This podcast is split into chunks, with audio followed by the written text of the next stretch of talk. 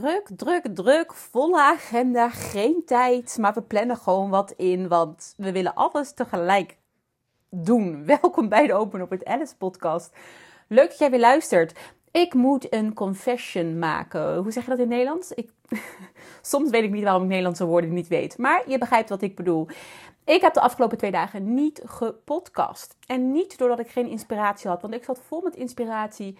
Maar simpelweg doordat ik de eerste dag, dus niet gisteren, maar eergisteren, zo een volle dag had. Ik had NLP-cursus, eh, ik ben een NLP-opleiding gestart.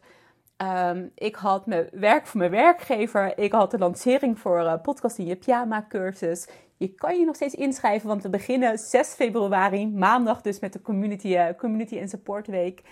En daarnaast had ik het pand. Ik heb een pand gekocht wat ik gedeelte ga verhuren en een gedeelte wat, wat een vergaderruimte wordt, wat ik ga verhuren. Waar ik ook nog uh, op dezelfde dag twee keer heen ben geweest. En allemaal op één dag, hè, wat ik je nu vertel. En toen dacht ik, ik, ik zat vol met inspiratie door de NLP. Ik denk, ik moet een podcast opnemen. Maar toen dacht ik, no effing way. Uh, genoeg is genoeg. En ik heb ook nog een hele lieve partner thuis zitten. Een lieve hond die ook aandacht uh, willen. Nou ja, willen. Vooral verdienen.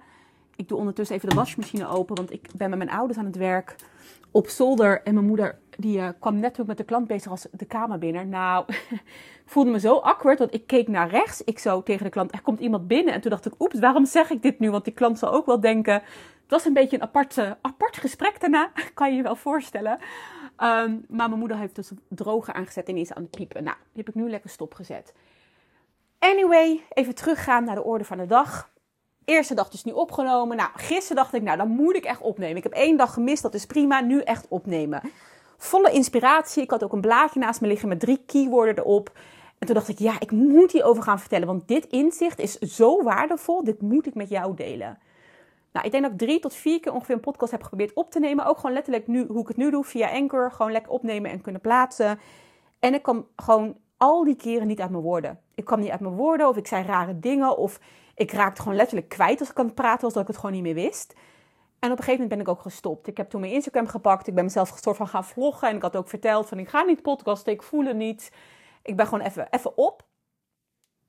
En dat was ook oprecht helemaal oké. Ik, ik, ik, voel me dan ook niet daar schuldig over. Het is meer dat ik denk... Het is meer dat ik dan soms wel even een beetje gevoel heb dat ik denk... Jeetje, ik ben een podcast maken, ik moet toch het voorbeeld geven.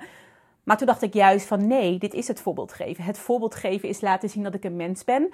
Dat ik soms te veel inplan. Dat, dat, ik, dat het me soms ook niet lukt, omdat ik het gewoon even niet weet waar ik het zoeken moet. En dit ga jij ook krijgen. Dit ga jij ook krijgen als je aan het podcasten bent. Of dit ga je ook krijgen als je je nieuwe product of dienst aan het lanceren bent. Of dit ga je ook gewoon krijgen als je, als je een mens bent. En dat heb ik ook.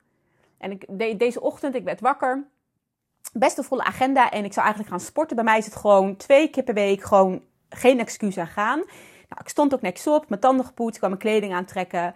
En ik keek naar mezelf in de spiegel en toen dacht ik, Alice, waarvoor ga jij sporten? Omdat het moet, omdat je dan twee keer bent geweest?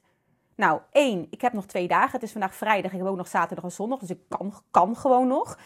En twee, wees niet zo streng voor jezelf, Alice, als je een keer een week één keertje mist. Ik bedoel, je doet vijf dingen naast elkaar. Je hebt letterlijk gewoon twee fulltime banen naast elkaar. En op dat moment kon ik zoveel compassie voor mezelf voelen dat ik letterlijk terug naar mijn bed ben gegaan. Heb ik lekker geslapen daarna? Nee, ik zat een beetje te draaien. Ik ging op mijn telefoon iets kijken. Maar ik heb wel gewoon even lekker gelegen en mezelf de rust gegeven of geprobeerd te geven die ik uh, nodig had. Nou, daarna meteen een drukke dag. Ik uh, werk voor de werkgever, zoals ik net vertelde. Ik moest in de ochtend nog snel naar het pand toe, want de makelaar kwam. Ik moest haar de sleutel geven en alles laten zien. Ik moet straks weer naar het pand om de makelaar op te vangen, want dat zijn alle mensen geweest. En hopelijk hebben we dan huurders. Nou, ook bij haar de sleutels weer uh, in ontvangst nemen en met haar overleggen. En ik kwam mijn vader tegen. Ik liep naar het pand toe vandaag. En ik kwam mijn vader tegen, want hij was bezig bij de vergaderruimte. En uh, hij liet allemaal dingen zien die hij wou doen. En, uh, en ik keek hem aan. En ja, ik, altijd als ik zeg ik bas er in tranen uit, dan denk jij misschien dat ik daar stond te janken en te huilen. Nou, dat gelukkig niet.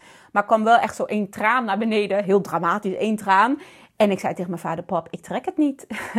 ik zeg, mag ik dit alsjeblieft aan jou geven, dat jij met de hele gevel en weet ik wat, dan komt een hele nieuwe gevel in.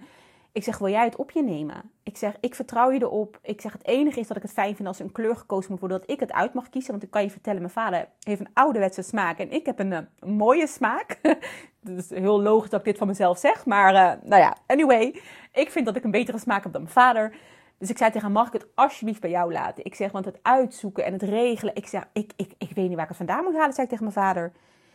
En uh, toen zei ik ook tegen mijn vader, ik zeg, ja, weet je wat het is? Maandag begint bij mij de supportweek. Dus de cursus die ik geef, de podcast uh, maken als je eigen podcast binnen zeven dagen, die kunnen mensen letterlijk altijd kopen. Ze kunnen direct aan de gang met een, met een podcast door de online cursus die ze volgen. Dus community hoeven ze niet bij te zijn. Maar ik weet dat heel veel mensen het wel prettig vinden om nog even vragen te stellen. Om nog even een liefdevolle schop af en toe te krijgen. Om gewoon te gaan podcasten. En voor mij is zo'n week heel erg belangrijk. En ik heb nu dan toevallig meer dan 300 cursisten. Maar of ik nou 300 cursisten heb of twee, het interesseert me oprecht niet.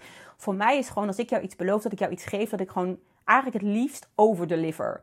Gewoon als ik jou iets beloof wat je krijgt, wil ik nog iets eroverheen gaan. Voor mij is het echt heel erg belangrijk, want een klantreis uiteindelijk, als jij bij mij een cursus volgt en je bent mega tevreden, zal jij het ook weer doorvertellen. Nou, ik hou van sales, ik hou ook van sales doen. En dit is voor mij ook een heel belangrijk stuk van sales: waarde leveren. Gewoon waarde leveren, dat is denk nou ja, misschien nog wel belangrijker dan gewoon koude acquisitie, koud bellen naar iemand. Maar als jij waarde levert, op een gegeven moment komen echt letterlijk klanten naar jou toe, omdat ze dat weten, omdat ze het van mensen horen. Dus ik zei dat ook zo tegen mijn vader en ik zei van pap, ik, ik heb zoveel op mijn lijst. Ik zeg, het enige waar ik me eigenlijk druk over wil maken, is over die supportweek. Ik zeg, ik wil ze gewoon iets geven wat ze verdienen. En al het andere moet van mijn bordje af. Nou, gelukkig, ik heb echt een hele lieve vader. En die zei meteen, ja, ik pak het op, komt goed. En ik heb het ook echt losgelaten. En ik heb zoiets, als het niet goed komt, dan, dan komt het niet goed. Maar ik laat het los. En uh, nou, daarna, ik ga er niet mee, uh, niet mee vervelen, maar nog een aantal dingen uit mijn agenda gehaald. Nog een vriendinnetje, haar zus gebeld, met wie ik een uh, surprise aan het maken ben voor haar zus. Nou, heel lang verhaal. En ja, ik ben nog steeds een Sinterklaas surprise aan het maken. Want ik en een vriendin van mij, die vieren dan een soort van kerst. Sinterklaas vieren we altijd random in het jaar. Dus wij gaan nu in maart gaan we kerst vieren. We gaan ook echt letterlijk koemetten met surprise. Nou, haar ook gebeld en eigenlijk ook tegen haar gezegd, joh, het lukt me niet. En volgens mij tien minuten na sprak ik bij in. Ik zeg, joh, anders kom ik toch vanavond. En toen sprak ze bij mij en toen zei ze: Alice, ik denk even dat jij niet moet komen. Het was super lief hoe ze bij me insprak. Ze zei: Volgens mij moet je heel even je rust pakken.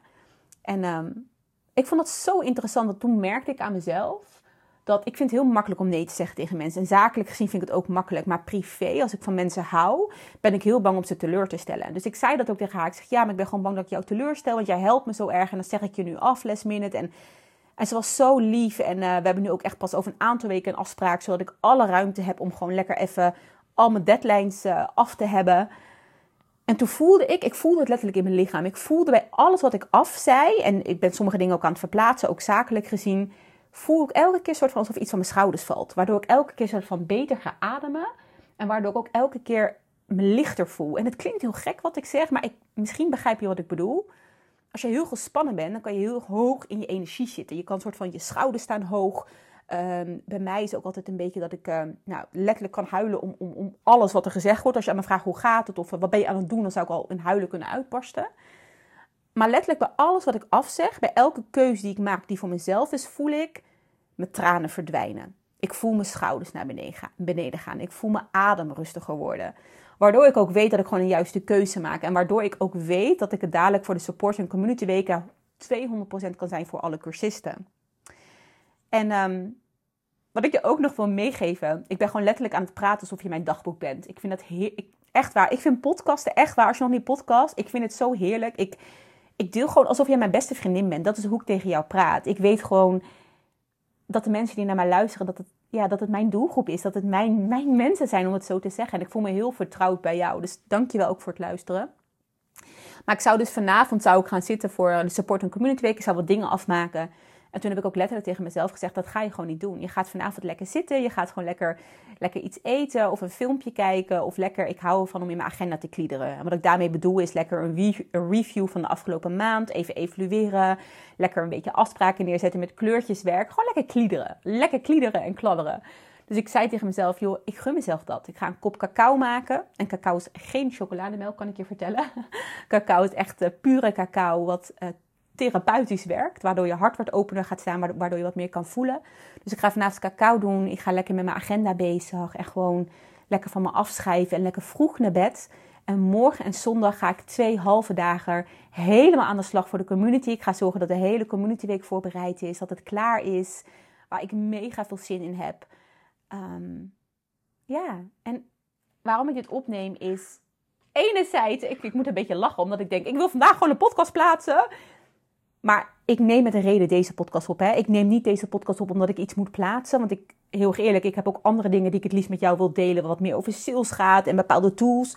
Maar ik neem deze podcast juist expres op omdat ik met jou wil delen dat dit soort gevoelens er soms zijn. En dat ook ik niet altijd weet hoe ik ermee om moet gaan. En dat dat altijd een, een leerweg is. En niet, ik ben alles behalve op zoek naar iemand die mij nu gaat vertellen: Oh Alice, ik heb de cursus voor jou. Of ik heb de coaching voor jou. Ik, dat wil ik gewoon niet.